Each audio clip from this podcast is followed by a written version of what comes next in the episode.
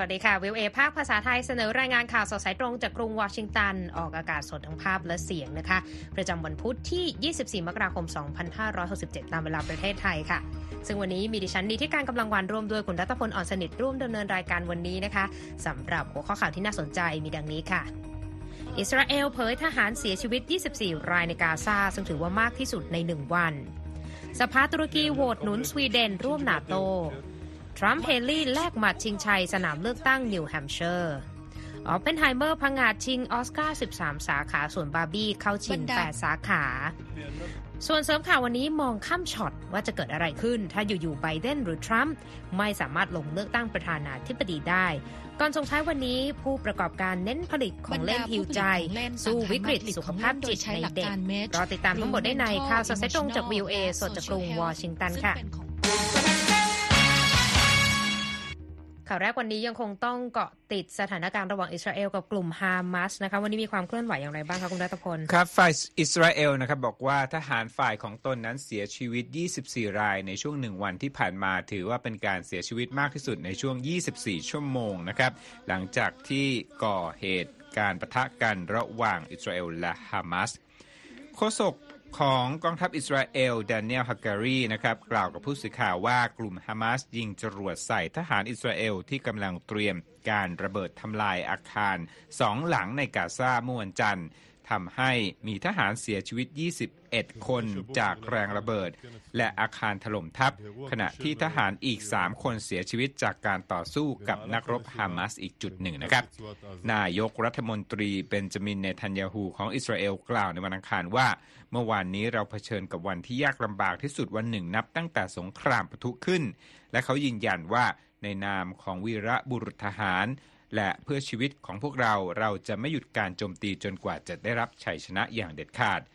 ด้านรัฐมนตรีกลาโหมอิสราเอลโยอาฟกาแลนด์ระบุในสื่อ X ว่า สงครามครั้งนี้จะตัดสินอนาคตของอิสราเอลในช่วงหลายทศวรรษข้างหน้า และการสูญเสียของทหารคือส่วนหนึ่งในการบรรลุเป้าหมายของสงครามนี้ขณะเดียวกันกองทัพอิสราเอลยังคงเดินหน้าโจมตีเข้าไปด้านใต้ของกาซาส่วนองค์กรจันเซี่ยวแดงของปาเลสไตน์กล่าวหาว่า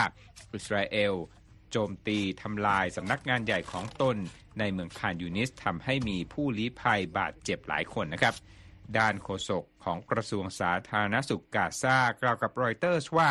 กองกำลังอิสราเอลได้บุกเข้าไปในโรงพยาบาลแห่งหนึ่งในคานยูนิส และจับเจ้าหน้าที่ด้านการแพทย์เอาไว้ กระทรวงสาธารณสุขของกาซารายงานว่า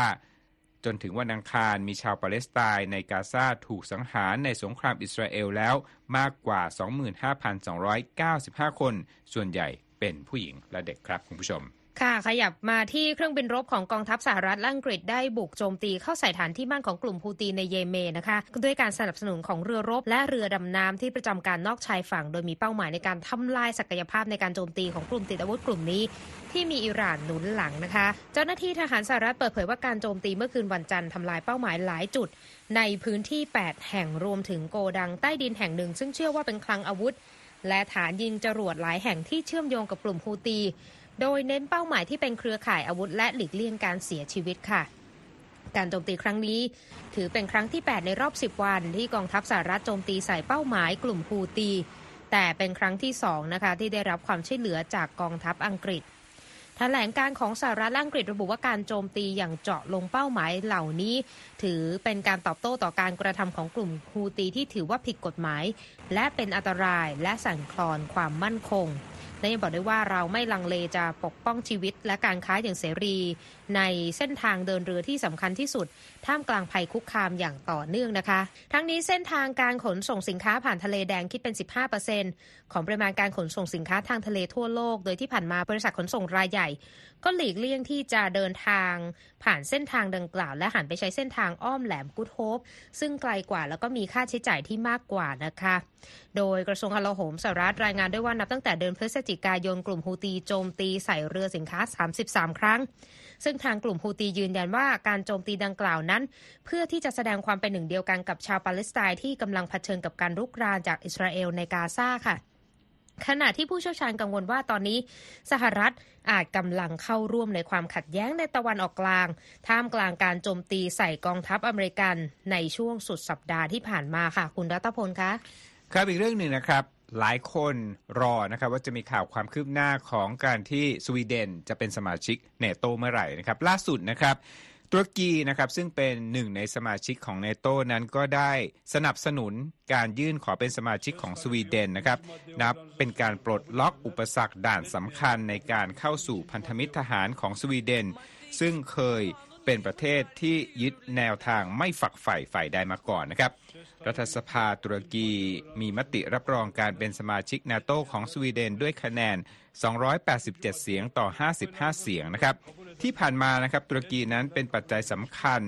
ในการเลื่อนกรอบเวลาการเป็นสมาชิกของสวีเดนมามากกว่า 1 ปีนะครับ โดยกล่าวหาว่าสวีเดนนั้นมีมาตรการที่อ่อนข้อให้กับกลุ่มที่รัฐบาลอังการาอ้างว่าเป็นภัยคุกคามต่อความมั่นคง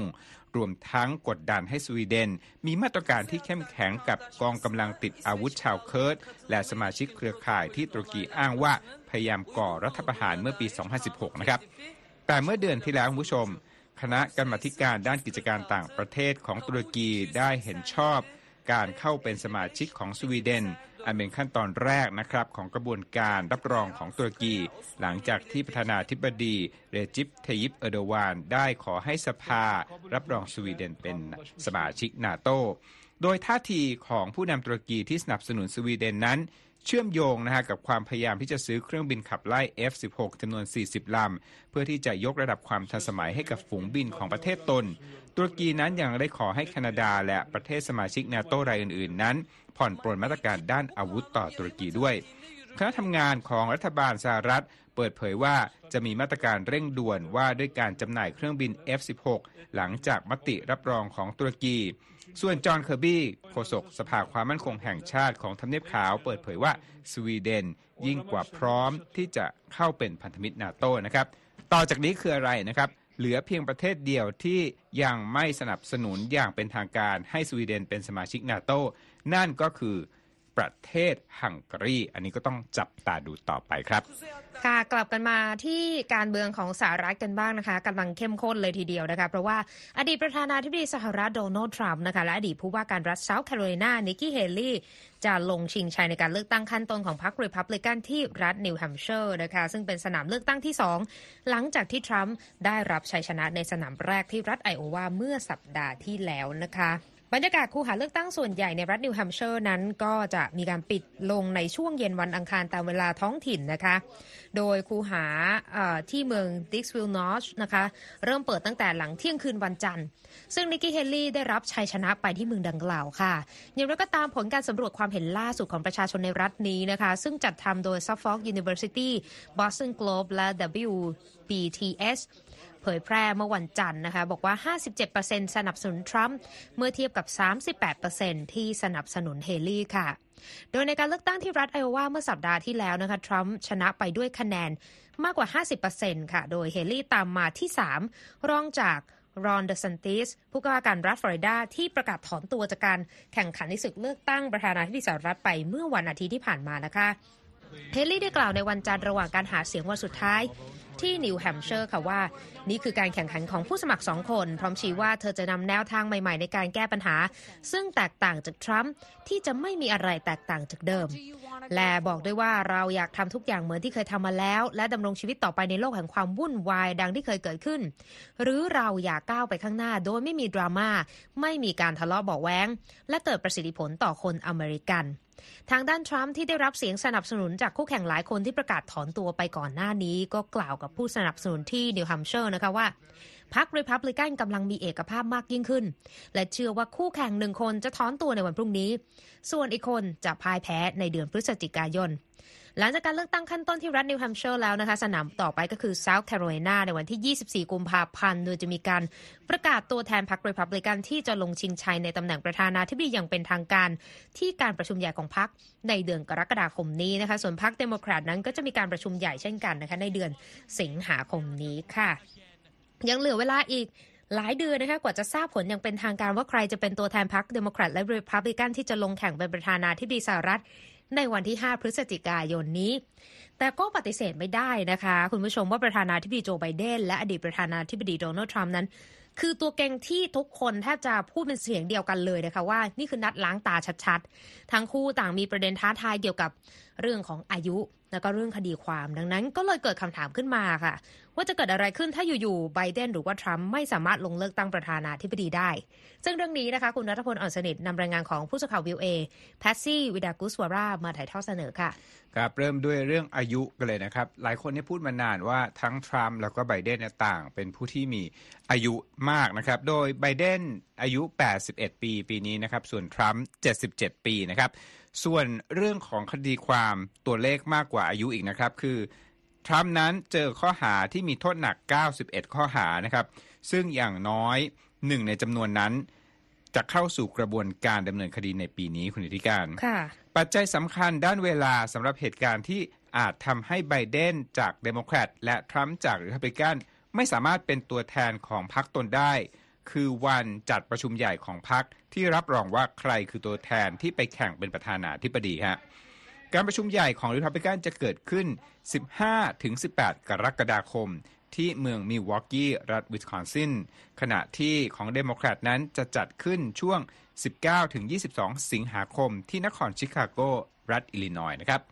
หากว่ามีการเปลี่ยนแปลงชื่อผู้สมัครในรัฐใดๆนะครับ ก่อนการประชุมใหญ่ บางรัฐนี่ก็อนุญาตให้ยืดเวลาการแข่งขันออกไป เพื่อปลดโอกาสให้นักการเมืองลงแข่งเพิ่ม แต่ถ้าหากว่าไม่มีเวลาพอนะครับ ก็จะบางรัฐนั้นใช้มาตรการฉุกเฉินคุณผู้ชม At that point, um, the election would go to the House of Representatives um, if no candidate can attain a majority. ครับไมเคิล t อร์นิงผู้อำนวยการฝ่ายประชาธิปไตยเชิงโครงสร้างแห่งสถาบัน Bipartisan Policy Institute กล่าวว่า บุคคลที่เพิ่มเข้ามาในการเลือกตั้งขั้นต้น ไม่จำเป็นต้องเป็นผู้ที่อยู่ในการแข่งขันณเวลานั้นเสมอไปนะครับ เขาอาจจะเป็นคนที่ที่ประชุมของพรรคเห็นว่าเหมาะสม แล้วก็เป็นคนที่ทางพรรคเนี่ยเห็นว่ามีโอกาสชนะการแข่งขันเป็นประธานาธิบดีมากที่สุด แน่นอนครับคุณธิการว่าแต่ละพรรคนั้นมีกฎระเบียบที่ต่างกันครับ a lot of freedom for those delegates to negotiate, pick someone, maybe pick someone else who wasn't running. That that has happened in our history, but it will be up to the convention to decide. ครับ who the nominees จอห์น for the ซี Republican เฟอร์ดิเย or Democrat นะครับ Party. นักวิจัยเรื่องการเมืองและการเลือกตั้งแห่งสถาบัน American Enterprise Institute กล่าวว่า ในทางเทคนิคฮะคนกลุ่มเล็กๆ เท่านั้นภายในพักสามารถมีบทบาทกำหนดตัวบุคคลที่จะเป็นผู้นำพักในสถานการณ์ฉุกเฉินได้ อย่างไรก็ตามพักก็มีพันธกิจที่จะต้องออกแถลงการอธิบายว่าทำไมถึงตัดสินใจแบบนี้ต่อประชาชนนะครับ หากว่าเกิดอะไรขึ้นกับโจไบเดนอันเป็นเหตุให้เขาลงเลือกตั้งไม่ได้ รองประธานาธิบดีแคมราแฮร์ริสอาจจะได้รับเชิญให้ลงแข่งในตำแหน่งประธานาธิบดีแทนได้ แม้ว่าจะดูสมเหตุสมผลนะครับทางเลือกนี้ แต่ก็ไม่ได้เป็นสิ่งที่ถูกกำหนดไว้ในกฎหมายตามความเห็นของซอร์นิงนะครับ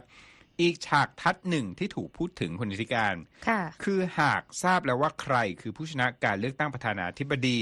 และยังไม่มีการรับรองอย่างเป็นทางการแต่เกิดความเปลี่ยนแปลงใด ๆ ที่ทำให้บุคคลนั้นดำรงตำแหน่งไม่ได้ จะเกิดอะไรขึ้นต่อจากนั้นนะครับ ในกรณีดังกล่าวครับ ผู้ลงแข่งขันจากพรรคเดียวกันในตำแหน่งรองประธานาธิบดีหรือเบอร์สองนะครับ ยังไม่ใช่ผู้ที่จะขึ้นมาทำหน้าที่แทนโดยอัตโนมัติ หน้าที่การเลือกตัวแทนประธานาธิบดีคนใหม่ จะเป็นของคณะผู้เลือกตั้งครับ หรือที่เรียกในทางเทคนิคว่า electors ซึ่งก็คือตัวแทนทางการเมืองในแต่ละพรรคของในแต่ละรัฐของสหรัฐนะครับ หากว่า electors เหล่านี้ไม่สามารถที่จะมีความเห็นเป็นน้ำหนึ่งใจเดียวกันได้ รัฐธรรมนูญอเมริกันระบุไว้ในบทแก้ไขเพิ่มเติมที่ 12 ไว้ว่า สภาผู้แทนราษฎรจะทำหน้าที่เลือกประธานาธิบดี และวุฒิสภาทำหน้าที่เลือกรองประธานาธิบดีนะครับ ในระหว่างรอคำตอบจากสภาครับ ผู้ชิงตำแหน่งรองประธานาธิบดีของพรรคที่ชนะเลือกตั้ง ก็จะทำหน้าที่รักษาการแทนผู้นำประเทศ ในวันปฏิญาณตนเข้ารับตำแหน่งในเดือนมกราคมนั่นเองครับ ถือว่าเป็นประเด็นที่น่าสนใจนะคะ หยิบยกมาเล่าให้ฟังสำหรับการเลือกตั้งสหรัฐก็จะทำให้คุณผู้ชมนะคะที่ติดตาม VOA ไทยเนี่ยเข้าอกเข้าใจการเลือกตั้งสหรัฐได้มากขึ้นนะคะเพราะว่าตอนนี้เราก็มีเซสชั่นที่เกี่ยวกับการเลือกตั้งสหรัฐออกมาแล้วนะคะ ไปติดตามบทความ วิดีโอแล้วก็คลิปต่างๆนะคะที่เกี่ยวเนื่องกับการเลือกตั้งสหรัฐได้นะคะ ในสื่อสังคมออนไลน์ทุกช่องทางของ VOA ไทยนะคะครับไปกันที่เรื่องราวของกัมพูชากันบ้างนะคะ ทางกัมพูชาและฝรั่งเศสมีการลงนามข้อตกลงความช่วยเหลือมูลค่า 235 ล้านดอลลาร์นะคะในการพัฒนาโครงสร้างพื้นฐานด้านพลังงาน น้ำดื่มและอบรมวิชาชีพ หลังการเยือนตะวันตกครั้งแรกของคุณมาเนตผู้นำกัมพูชาคนใหม่ค่ะ โดยข้อตกลงดังกล่าวเป็นหนึ่งในความพยายามเสริมความสัมพันธ์ทวิภาคีระหว่างสองชาติ ที่มีอยู่หลังจากกัมพูชาประกาศอิสรภาพจากฝรั่งเศส อดีตเจ้าอาณานิคม ในปี 1953 นะคะ โดยทางผู้นำกัมพูชาเข้าพบประธานาธิบดีเอมานูเอลมาครองแห่งฝรั่งเศส เพื่อประกาศการลงนามร่วมกัน ซึ่งถือเป็นการเดินทางเยือนขั้วอำนาจชาติตะวันตกครั้งแรก ของผู้นำกัมพูชาคนใหม่นะคะที่ขึ้นสวมหน้าต่อจากฮุนเซนอดีตนายกผู้เป็นพ่อ โดยทางผู้นำกัมพูชาบอกว่ากัมพูชาจะจดจำบทบาทของฝรั่งเศสเสมอ ในเรื่องการฟื้นฟูและการพัฒนาเศรษฐกิจผ่านสำนักงานพัฒนาแห่งฝรั่งเศส และหวังว่าการเยือนฝรั่งเศสและการพบกับประธานาธิบดี จะทำให้การหารือเรื่องจำเป็นต่อการเสริมสร้างความสัมพันธ์ของทั้งสองประเทศเกิดขึ้น การพบกันของทั้งคู่นะคะ เกิดขึ้นไม่กี่เดือนหลังจากฝรั่งเศสและประเทศในสภาพยุโรป แสดงท่าทีวิตกกังวลต่อการเลือกตั้งทั่วไปของกัมพูชาเมื่อเดือนกรกฎาคมปีที่แล้ว หลังจากพักฝ่ายค้านถูกกีดกันออกจากการลงแข่งขันทางการเมืองนะคะ และทางพักรัฐบาลก็กวาดที่นั่งในสภาผู้แทนราษฎรแทบทั้งหมด โดยระหว่างภารกิจเยือนฝรั่งเศสนะคะทางผู้นำกัมพูชาพบกับส m มน t าพาวเวอร์หัวหน้าสำนักงานเพื่อการพัฒนาระหว่างประเทศของสหรัฐที่ดาวอสสวิตเซอร์แลนด์ ระหว่างการประชุม World Economic Forum ด้วยในเรื่องนี้ค่ะสมรังสีอดีตผู้นำฝ่ายค้านกัมพูชาที่ลี้ภัยอยู่ในฝรั่งเศสก็ออกมาวิจารณ์ผู้นำฝรั่งเศสในช่องทาง Facebook ของตน และบทความใน The Geopolitics กรณีการให้ความชอบธรรมกับผู้นำกัมพูชาคนใหม่ว่า ไม่มีสัญญาณเลยว่ามาครงและผู้นำชาติตะวันตกอื่นๆ จะเข้าใจอย่างถ่องแท้ ถึงผลกระทบที่มองไม่เห็นที่เกิดจากการให้การยอมรับ และความเชื่อถือกับเผด็จการอย่างฮุนมาเน็ตหลังขึ้นสวมหน้านะคะประเทศแรกที่ทางผู้นำกัมพูชาเดินทางไปเยือนก็คือจีน ซึ่งกัมพูชาให้การสนับสนุนมาเป็นเวลานานแลกกับการรับเงินลงทุน เงินกู้และเงินทุนในการพัฒนาโครงสร้างพื้นฐานค่ะ คุณกำลังรับฟังข่าวสดสายตรงจากวิวเอภาคภาษาไทยกรุงวอชิงตันนะคะ เข้าไปติดตามเราทางโซเชียลมีเดียต่างๆนะคะ ตั้งแต่เว็บไซต์ v i e w a t h a i com นะคะ Facebook Instagram X และ YouTube v i e w a Thai นะคะ และเรามี Spotify ให้ได้ติดตามกันด้วย อย่าลืมไป subscribe follow v i e w a Thai กันได้ทุกช่องทางค่ะ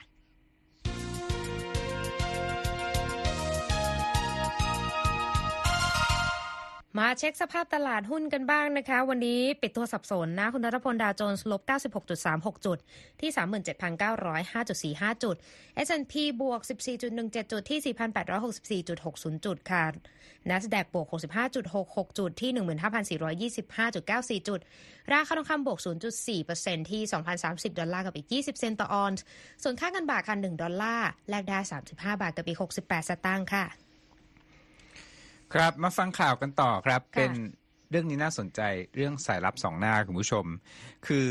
รัสเซียกับสหรัฐได้ขับเคี่ยวกันมานะย้อนกลับไปยุคสงครามเย็นพยายามที่จะดึงให้คนเนี่ยมาเป็นสายลับสองหน้าให้กับประเทศตน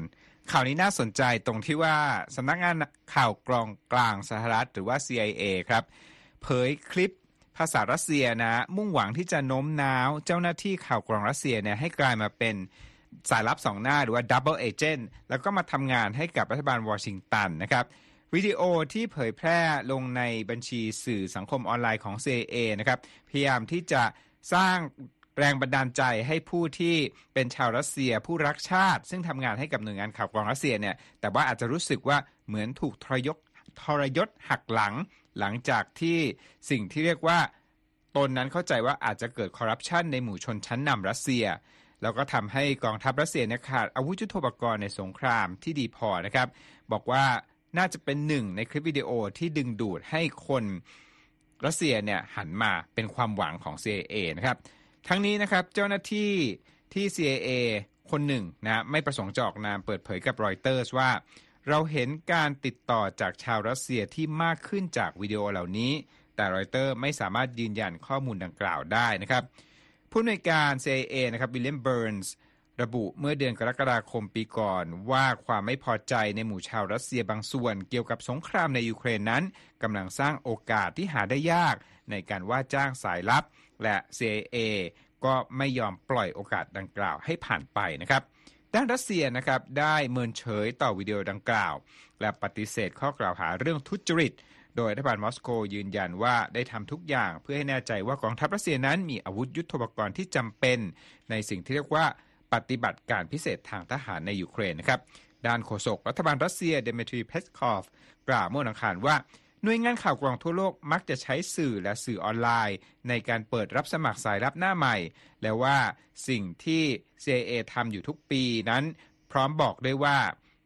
CIA นั้นเสียเวลาเปล่าๆนะครับในการพยายามเข้าถึงคนรัสเซียผ่านสื่อออนไลน์ อย่าง Facebook และ X ซึ่งถูกห้ามใช้ในรัสเซียนะครับก่อนหน้านี้นะครับประธานาธิบดีวลาดิเมียร์ปูตินของรัสเซีย ซึ่งอดีตเป็นสายลับ KGB ได้เรียกร้องให้หน่วยงานความมั่นคงของรัสเซีย ตั้งการรับมือกับสิ่งที่เขาเรียกว่าเป็นการจารกรรมสอดแนมโดยชาติตะวันตกที่เพิ่มมากขึ้นนั่นเองครับ ค่ะ ไปกันที่ประเด็นสงครามความขัดแย้งที่เกิดขึ้นทั่วโลกนะคะ ทั้งเรื่องของเหตุการณ์ในกาซารวมถึงสงครามรัสเซียยูเครนที่ยืดเยื้อ แล้วก็ภาวะโลกร้อนเนี่ยปรากฏว่าทำให้เกิดการตรึงเข็มหน้าปัดนาฬิกาวันสิ้นโลกนะคะหรือ Doomsday Clock ให้เหลือเพียง 90 วินาทีใกล้เที่ยงคืน ซึ่งนี่ก็เป็นการเปรียบเทียบเชิงสัญลักษณ์ ถึงจุดสิ้นสุดของมวลมนุษยชาตินะคะ นาฬิกาวันสิ้นโลกที่จัดทำโดยองค์กรไม่แสวงหาผลกำไร Bulletin of the Atomic Scientists ซึ่งเป็นองค์กรที่จัดทำนาฬิกาวันสิ้นโลกนะคะคงเข็มนาฬิกาในปี 2024 ไว้ที่ 90 วินาทีก่อนเที่ยงคืน โดยบอกว่าภัยคุกคามทั้งนิวเคลียร์ภาวะโลกร้อน แล้วก็การเข้ามาของเทคโนโลยีปัญญาประดิษฐ์ และเทคโนโลยีชีวภาพนั้นเป็นปัจจัยที่น่ากังวล โดยเรเชลบรอนสัน CEO ขององค์กรดังกล่าวนะคะบอกว่าการตรึงเข็มนาฬิกาไว้เท่ากับปีที่แล้วก็ไม่ได้หมายความว่าโลกมีเสถียรภาพค่ะ แล้วก็นาฬิกาวันสิ้นโลกนะคะถูกเปิดตัวครั้งแรกเมื่อปี 1947 โดยกลุ่มนักวิทยาศาสตร์ด้านนิวเคลียร์นะคะซึ่งรวมถึงอัลเบิร์ตไอน์สไตน์ตั้งเข็มนาฬิกาไว้อยู่ที่ 7 นาทีก่อนเที่ยงคืน เพื่อเตือนถึงความเสี่ยง ต่อมวลมนุษยชา ติต่อมวลมนุษยชาติที่อาจจะถูกทำลายจากสงครามนิวเคลียร์ระหว่างสหรัฐและสหภาพโซเวียตในยุคสงครามเย็น แล้วก็ปัจจัยที่นำมาปรับใช้เข็มนาฬิกาในแต่ละปีเนี่ยขึ้นอยู่กับความเสี่ยงที่เกิดต่อโลกและมวลมนุษยชาตินะคะ แต่ว่าองค์กรนี้ค่ะ ก่อตั้งเมื่อปี 1945 นะคุณรัตพล โดยอัลเบิร์ตไอน์สไตน์และเจโรเบิร์ตออปเพนไฮเมอร์ค่ะ คุณกำลังรับฟังข่าวสดสายตรงจาก VOA ภาคภาษาไทยกรุงวอชิงตันนะคะ ช่วงหน้ายังมีข่าวสารที่น่าสนใจรออยู่ค่ะ ครับ Voice of America.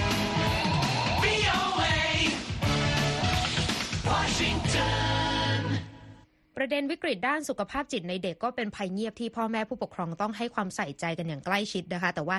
ล่าสุดบริษัทผลิตของเล่นเนี่ยยื่นมือเข้ามาช่วย โดยการรับบทบาทผลิตของเล่นฮิวใจในตระกูลย่อเขาเรียกกันว่า Mesh นะคะ เพื่อที่จะช่วยเด็กๆเหล่านี้ได้ให้มีภูมิต้านทานทางด้านจิตใจค่ะ ซึ่งคุณธัญพรสุนทรวงศ์มีรายละเอียดของวิวเอมาถ่ายทอดเสนอค่ะ ด็กจำนวนมากขึ้นต้องต่อสู้กับปัญหาสุขภาพจิตหลังการเกิดโรคระบาดใหญ่ บรรดาพ่อแม่จึงต้องพยายามหาวิธีฟื้นฟูจิตใจของบุตรหลานของตน ให้กลับคืนสู่สภาพปกติ และบริษัทของเล่นทั้งหลายต่างก็ให้ความสนใจในเรื่องนี้อย่างใกล้ชิดค่ะ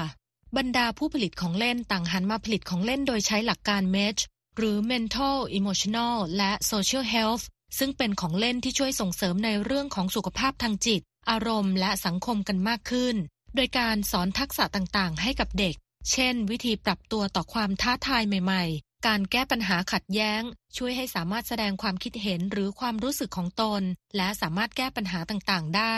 ของเล่นกลุ่มเมชนี้ถูกใช้เป็นครั้งแรกในแวดวงพัฒนาการเด็ก และโดย American Camp Association เมื่อ 10 ปีที่แล้ว และเป็นที่พูดถึงอีกครั้งหลังการระบาดใหญ่ค่ะราชิลฮามาธหัวหน้าแผนก Think Fun ของบริษัทของเล่น Ravensburger และเดบรากิลโบอาผู้เชี่ยวชาญด้านการฟื้นฟูสภาพจิตใจให้กลับคืนสู่สภาพปกติ และแพทย์เวชศาสตร์ครอบครัว ได้ก่อตั้งคณะทำงานโดยการใช้หลักการเมชเมื่อต้นปีนี้ เพื่อให้ผู้ผลิตออกแบบของเล่นโดยคำนึงถึงความยืดหยุ่นทางอารมณ์ และเพื่อให้ผู้ค้าปลีกทำการตลาดของเล่นเหล่านั้นตามความเหมาะสมค่ะ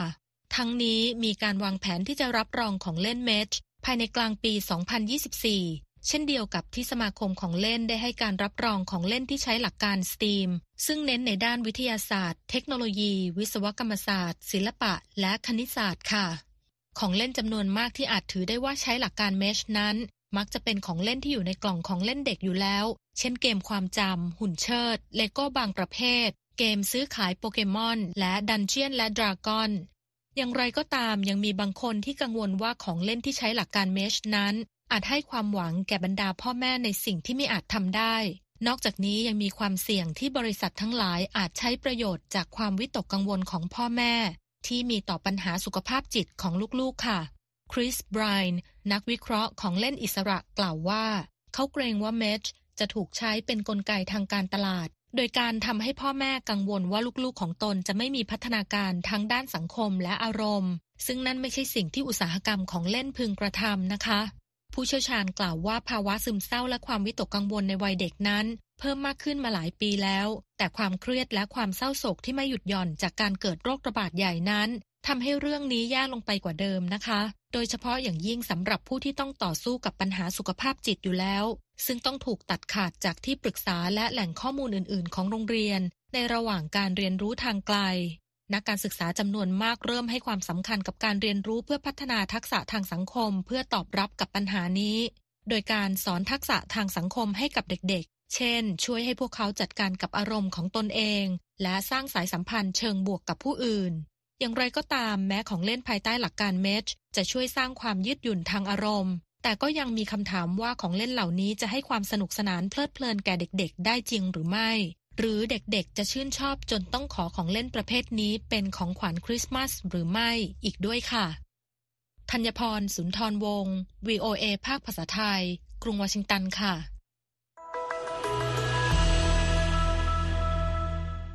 ขอบคุณมากค่ะ คุณธัญพรค่ะ มาส่งท้ายวันนี้นะคะ ด้วย การประกาศรางวัลคือผู้เข้าชิงรางวัลออสการ์นะคะก็ออกมาแล้วกระแสออปเปนไฮเมอร์เนี่ยก็ยังไม่หายไปไหนนะคะเพราะว่าผู้เข้าชิงออสการ์ประจำปี 2024 นะคะก็ยังคงเป็นออปเปนไฮเมอร์ที่เข้าชิงถึง 13 สาขาด้วยกันนะคะขณะที่บาร์บี้ก็เข้าชิงถึง 8 สาขานะคะโดยออปเปนไฮเมอร์ผลงานของคริสโตเฟอร์โนแลนก็เข้าชิงมากที่สุด 13 สาขา ทั้งภาพยนตร์ยอดเยี่ยมผู้กำกับยอดเยี่ยม ดารานำชายยอดเยี่ยม แล้วก็ดาราสมทบชายยอดเยี่ยมด้วยนะคะ ส่วนคู่ขวัญอย่างบาร์บี้นะคะ ก็ได้เข้าชิง 8 สาขา ซึ่งมีภาพยนตร์ยอดเยี่ยมแล้วก็ดาราสมทบฝ่ายชายยอดเยี่ยมด้วย นอกจาก Oppenheimer และ Barbie นะคะก็ยังมี Killers of the Flower Moon นะคะแล้วก็ที่เข้าชิงไป 10 สาขาแล้วก็ Poor Things นะคะก็เข้าชิง 11 สาขาด้วยนะคะทั้งภาพยนตร์ยอดเยี่ยมแล้วก็ผู้กำกับภาพยนตร์ยอดเยี่ยมค่ะสำหรับการประกาศรางวัลออสการ์จะมีขึ้นในวันที่ 10 มีนาคมเวลา 19นาฬิกาตามเวลาสหรัฐนะคะแล้วก็มีเจ้าประจำอย่างจิมมี่คิมโมค่ะกลับมารับหน้าที่พิธีกรกันอีกครั้งในงานประกาศออสการ์ปี 2024 นี้ค่ะ และที่จบไปนะคะก็คือข่าวสดสายตรงจากกรุงวอชิงตันวันนี้นะคะ ดิฉันดีที่การกำลังวันและคุณรัตพลอ่อนสนิทผู้รายงานสวัสดีค่ะ สวัสดีครับ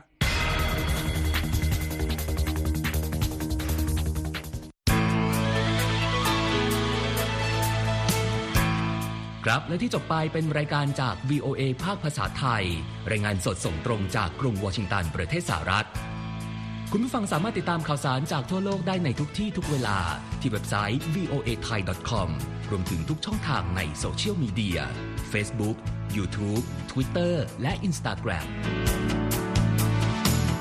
เริ่มต้นวันด้วยการอัปเดตข่าวสารจากทั่วโลก ผ่านรายการข่าวสดสายตรงจาก VOA ภาคภาษาไทย และสุดสัปดาห์กับ VOA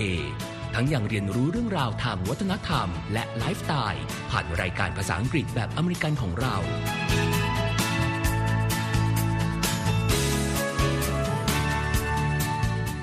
ติดตามความเคลื่อนไหวในประเทศสหรัฐ การเมืองอเมริกัน พร้อมเข้าใจที่มาที่ไปของเหตุการณ์สำคัญ รวมถึงข่าวต่างประเทศ จากแหล่งข่าวที่เชื่อถือได้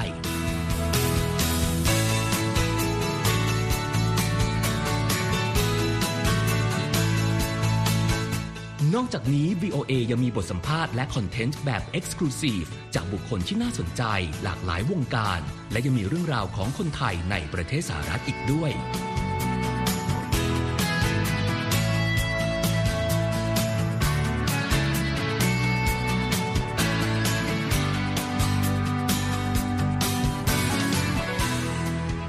คุณนะครับที่ให้ VOA ไทยเป็นส่วนหนึ่งในการติดตามข่าวสารสาระและเกร็ดความรู้ของคุณ จากรายการต่างๆ ที่เรามุ่งมั่นนำเสนอ เพื่อความเที่ยงตรง ทันเหตุการณ์ และมีประโยชน์ในทุกๆวัน